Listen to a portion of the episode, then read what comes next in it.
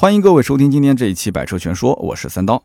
咱们知道呢，十几年前啊，私家车还不是很普及。那个时候，如果有人跟你说他要买一台混动车型，你会是什么感觉呢？一方面啊，肯定是对这个词很陌生；另外一方面呢，你似乎在哪儿听过混动技术，比如丰田的 THS 混动系统。如果稍微对混动有所了解的小伙伴呢，一定也知道丰田有一台大名鼎鼎的普锐斯。曾经呢，我在节目里面也聊过。十几年前，在美国的长岛富人区，几乎每一栋豪宅的门口停着的呢，不一定是超跑或者是劳斯莱斯，而是一辆普锐斯，以此呢来显示自己的时尚与环保先行者的形象。那么如今呢，咱们再提起这个混动车型，我相信很多人就要问了：你说的是插电式混合动力吗？我们不得不说啊，中国的汽车市场在发展当中，插电式混合动力车型具有短途用电、长途用油的优势。更适合中国消费者对于续航里程啊、经济性啊、性能等多方面的一些要求，加上牌照的优势以及补贴的优势，这也就使得插电式混合动力车型比普通混动车型的能见度要高很多。那么当前含金量高的插混技术有哪些呢？无论是市场反馈还是插混车型销量方面，丰田 THS 混动技术与比亚迪双模技术一直是插混界的热点话题。丰田的混动技术呢，不必多说。三十年的技术沉淀，一直是混动界的前辈，但在插混技术领域呢，丰田是第四代技术之后才有插电混动的。那么反观比亚迪，从第一代双模技术到如今的 DMP 技术，比亚迪经历了十余年的技术更迭，绝对是插混界的带头大哥。那当然了，会有一些听众有疑问：发展时间长就一定代表技术成熟、技术领先吗？当下呢是后浪的时代。比亚迪 DMP 技术会不会被拍死在沙滩上呢？今天这期节目就和大家聊聊这个话题。让我们先从丰田与比亚迪混动技术的发展历史上来看问题。首先呢，先看丰田的混动技术。早在1977年，丰田便开始研究混动技术。1997年，丰田首次推出普锐斯，成为世界首台大规模量产的油电混合汽车。那么到现在呢，已经是发展到第四代 THS 四代。那么这一套系统呢，绝对是混动界的 number one。相信啊，不少人听过这样一句话：世界上有两种混动，一种是丰田，一种是其他。而在插混领域呢，比亚迪作为开创者，从市场认可度来讲，也有相似的江湖地位。论插混，一种是比亚迪，一种是其他。二零零八年，比亚迪先发制人，率先推出了全球第一辆插电式混动汽车 F 三 DM。那么这台车呢，搭载着双电机串并联架构。然而，随着插混新趋势的发展，丰田也不得不积极的靠拢。二零一二年，丰田的第一款插电混动版的普锐斯出现了，电池容量增加为五点二度，理论纯电的续航呢，仅仅为二十公里。由于 THS 混动结构的限制，六十千瓦电机啊，最高转速仅仅一万转每分钟，无法支持较大功率输出的纯电模式。只能在较小的油门情况下纯电行驶。如果你要是深踩油门，发动机将会自动介入。直到后期推出的雷凌双擎、卡罗拉双擎等等这些车型才有所改善。而这个时候的丰田呢，也在坚持八十分加阿尔法原则，即综合产品力达到八十分。阿尔法呢，则侧重它的油耗、空间等方面。所以丰田的双擎系列呢，它依然朝着燃油经济性方向去发展。那么相较之下呢，比亚迪在插混技术发展上却是丰田的前辈。二零零八年，比亚迪推出首款插混车型 F3DM 车型，在市场上攻城略地。从技术层面上，从第一代的双模技术开始，比亚迪就专注研发双电机技术。那个时候还是 P1 加 P3 架构。到了二代的时候，比亚迪探索的尝试了单电机架构。当然了，什么技术都不会是完美的。比如这套系统在低速低电量的时候呢，也就是我们常说的低速工况，它会采用这个发动机直驱模式。我们都知道电机档只有一个速比，但是发动机呢会在各个档位间来回切换。在这种情况下，车辆的平顺性相对比电机驱动会有所下降。与此同时呢，单电机架构在亏电的情况下，油耗也比较高。那么相对而言呢，双电机架构性能反而是更加的优异。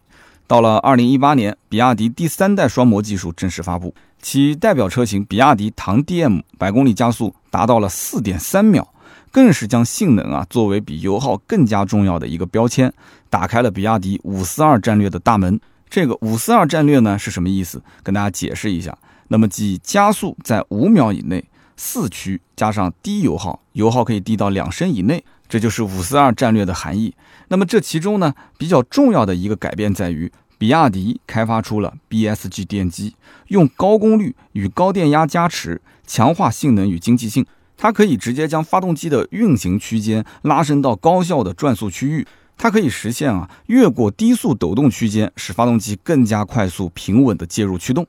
我们可以看到，比亚迪双模技术三次迭代，每一次都从概念、性能、架构上颠覆了前一代。当今在推出 DMP 的技术，有双擎四驱与三擎四驱两种架构，侧重性能。那么究竟有多强呢？近期的国民 idol 啊，比亚迪汉 DM 已经有所验证。这款车呢，搭载的是 DMP 的双擎四驱架构。那么其中四驱性能版豪华型，百公里加速仅仅需要四点七秒，也能实现电四驱。更值得一提的是，汉 DM 将近五米的车长，车身质量达到了两吨，不充电油耗仅仅为五点九升，可以说这样的成绩是十分出众了。综合之下，与丰田的 THS 混动技术相比呢，比亚迪双模技术从架构性能上更加全面，不只看重燃油经济性，更侧重性能，给消费者愉快的驾驶乐趣。那么具体到技术层面，比亚迪与丰田谁的技术更领先呢？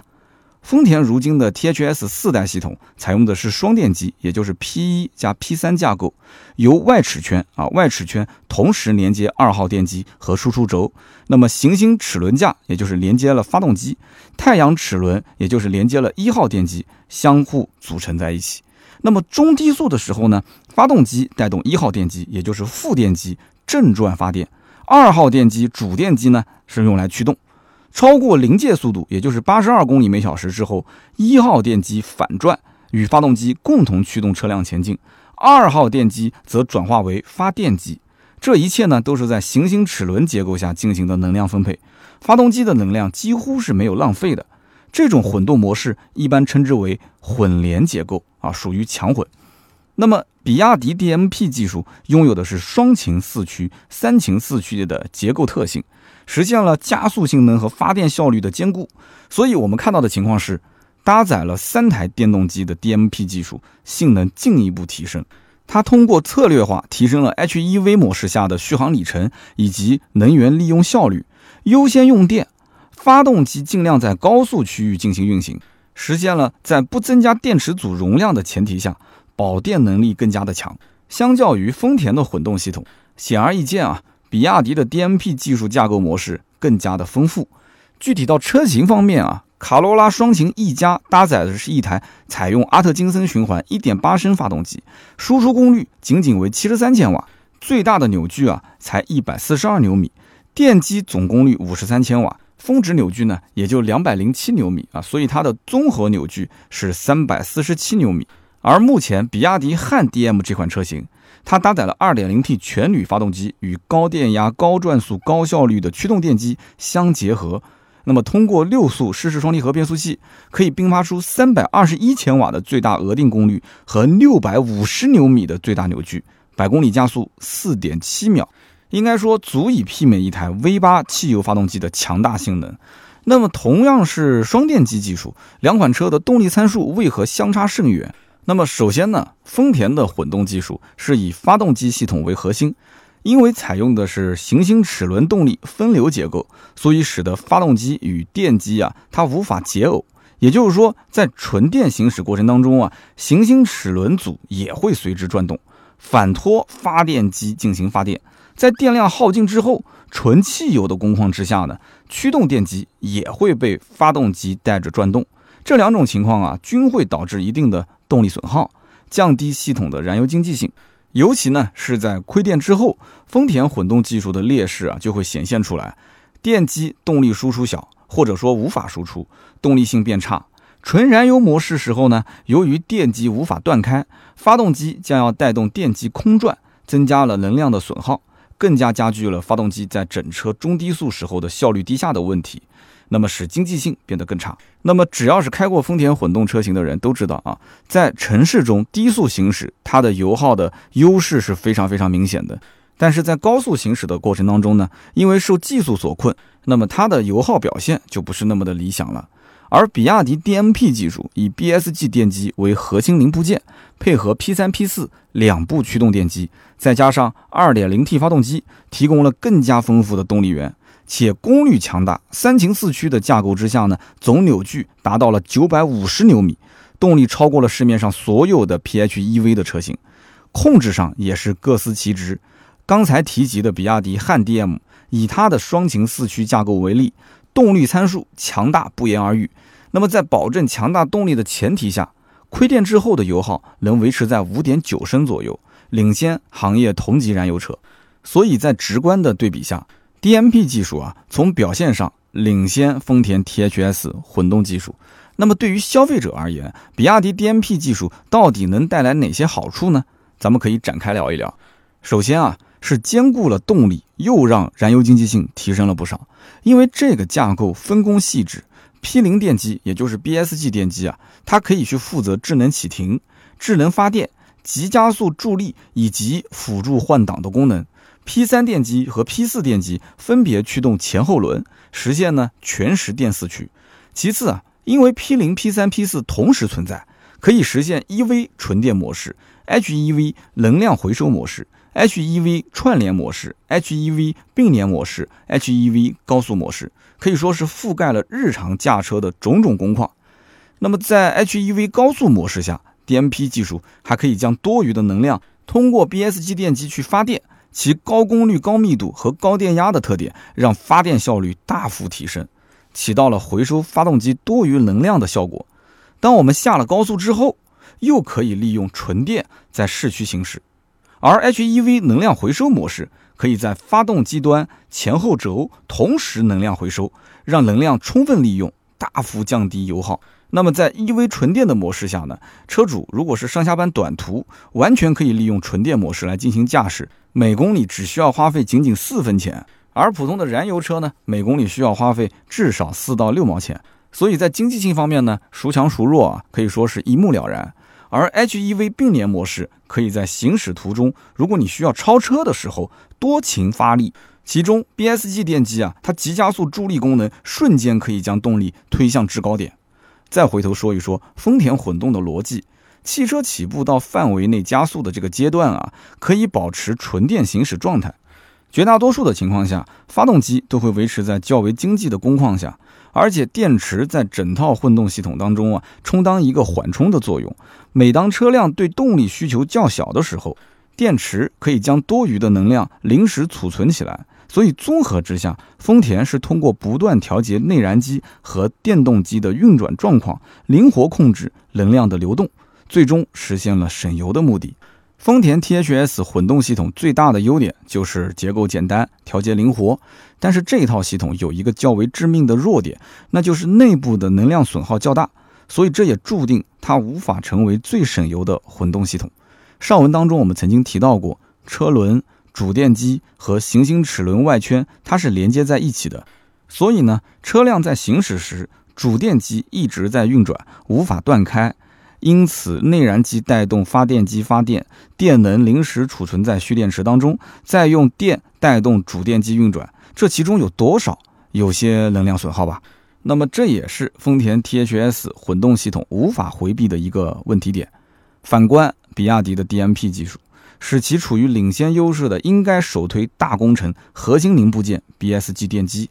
在城市拥堵路况当中。HEV 串联模式可以利用 BSG 电机加发动机的配合，发动机在最经济的工况下带动 BSG 电机发电，以此呢来提升发动机工况点效率，极大减少了车辆亏电的状态发生，驾驶感受呢也是更加的柔顺丝滑。并且大功率 BSG 电机的加入，减轻了前电机的发电压力，也因此克服了传统混动车型啊，因为前电机发电转速由车轮转速决定，导致在低速行驶时充电缓慢的缺陷。而装备大功率 BSG 电机的车辆呢，在低速状态下离合器断开，发动机在最经济的状态下带动 BSG 电机发电。这里值得一提的是，BSG 电机可以直接启动发动机，实现串联发电、智能启停、急加速助力和辅助换挡等功能。可以说啊，这一套 BSG 电机就像是有了聪明的大脑一样，